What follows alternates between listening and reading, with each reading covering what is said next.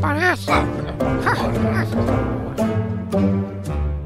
Bom dia, estamos aqui para mais uma triangulatura do Paralelepípedo, o debate mais fraturante da rádio portuguesa. De regresso ao estúdio, os dois comentadores residentes. Januário já restabelecido de uma aparatosa queda aqui em estúdio há duas semanas. Bem disposto, caro amigo. Ah, ora, viva João! Ah, Muito bem disposto. Aliás, estive a ler o El Mundo esta manhã. ah, mais uma vez falava da, da esmagadora vitória do PP em Espanha. É para aí. Muito, muito honestamente. Fez melhor que duas, duas semanas de fisioterapia. Oh, oh, oh, oh! Olé! Olé! Fico, fico contente de o ver eh, restabelecido. Arménio, e que tal essa viagem pela América do Sul? Bom, uma autêntica maravilha. A América do Sul é cada vez menos o quintal das traseiras dos Estados Unidos. Ah, ó João, eu posso dizer com alguma segurança que os gringos já não mandam nada ali. Eh, gostava eh, também de aproveitar para saudar a recuperação do camarada Januário, ainda que assente em acontecimentos tão funestos eh, no país de nossos hermanos. Muito bem, vamos então começar por Espanha. Qual é a análise que fazem à hecatombe socialista em Espanha? Januário, Oh, honestamente, oh, oh, João, eu espero que o tsunami que varreu a Espanha chegue a Portugal também. Irra! Isso, é- isso seria salve-se quem puder. Mas eu po- posso continuar, ok? Ah, pode? Bom, o governo do PSOE, ou PSOE, andou metido em atrapalhadas atrás de atrapalhadas. O Podemos, ida e idem, aspas, aspas. E o, o, o eleitorado olhou para o PP como uma alternativa séria. O que é? E, Oh, portanto, oh, se juntarmos oh, a isto a notícia de que afinal o casamento do Ronaldo e da Georgina está de pedra e cal, ao contrário do que dizia para aí uma certa imprensa do coração, Hum, então podemos dizer que afinal de Espanha até vêm bons ventos e bons ca- casamentos. Arménio, eh, creio que não deve comungar da mesma opinião, pois não? Oh, João, eu estou estupefacto. Eu estou estupefacto. A Espanha está numa deriva reacionária, trauliteira e até racista. Ei, E o Januário tem extinta lata de me falar em bons ventos. Mais PP e mais Vox é que são boas notícias. Eu diria que a queda da cadeira do Januário lhe todo, todo o raciocínio. Vá lá, não ter deixado a falar castelhano ainda foi uma sorte. Houve um jovem, por acaso, aqui há atrasado, um jovem na América que acordou do coma a falar espanhol.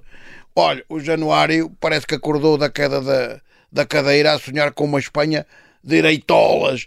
Eu nem sei o que é, que é pior, sinceramente. Ah, oh, amigo, o amigo arménio veio da América do Sul, inspirado, pá.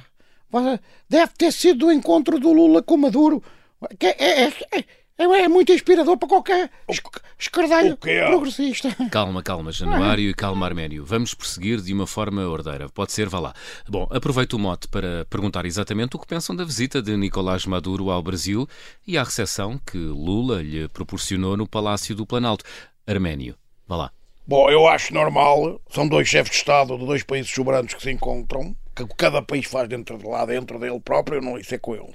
Mas aqui são dois chefes de Estado de países soberanos. Além disso, as relações comerciais e o petróleo tornam esta reunião uma genial jogada política ou económica de Lula da Silva. Ao contrário do Bolsonaro, que proibiu Maduro de entrar no Brasil e, consequentemente, o petróleo do Maduro. Cegueira político-ideológica típica daquilo que eles chamam um cepo político. Sim, porque o, Bolsonaro era um cepo político. Cepo político. Ah, Januário, o que nos diz, ah, diz tudo. Ah, pá, eu, tô, eu nem quero acreditar no, que- no que eu estou a ouvir, pá. Então, mas por causa dos negócios, metem-se os princípios no bolso. É, é, é esta a superioridade moral da esquerda. Maduro é um ditador, caramba.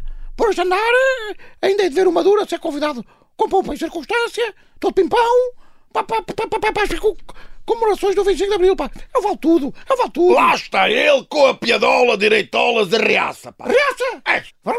Reaça é, é, é, é a manzinha. Calma, É calma. a manzinha que é reaça. Calma, meus senhores, calma com os decibéis. Está toda a gente a olhar aqui na redação do Observador. Eu estou calmo eh, e sóbrio e sólido nas minhas convicções. Peço desculpa por alguma exaltação extemporânea. Hum, perdoado. É, eu, eu também peço desculpa aos ouvintes, aos, e peço desculpa ao companheiro João e aqui ao amigo Arménio, porque um- uma coisa é discordar, outra é, é, é para- perder as tribeiras. Estão perdoados, estão perdoados. Bom, oh, aliás, eh, isto fa- vamos fazer de conta que isto não aconteceu. Vamos, como dizem os brasileiros, vamos zerar, vamos zerar. Zerar. Zerar, sim. Ah, e como prova, aliás, da minha boa vontade, eu trouxe um presente para cada um da América do Sul.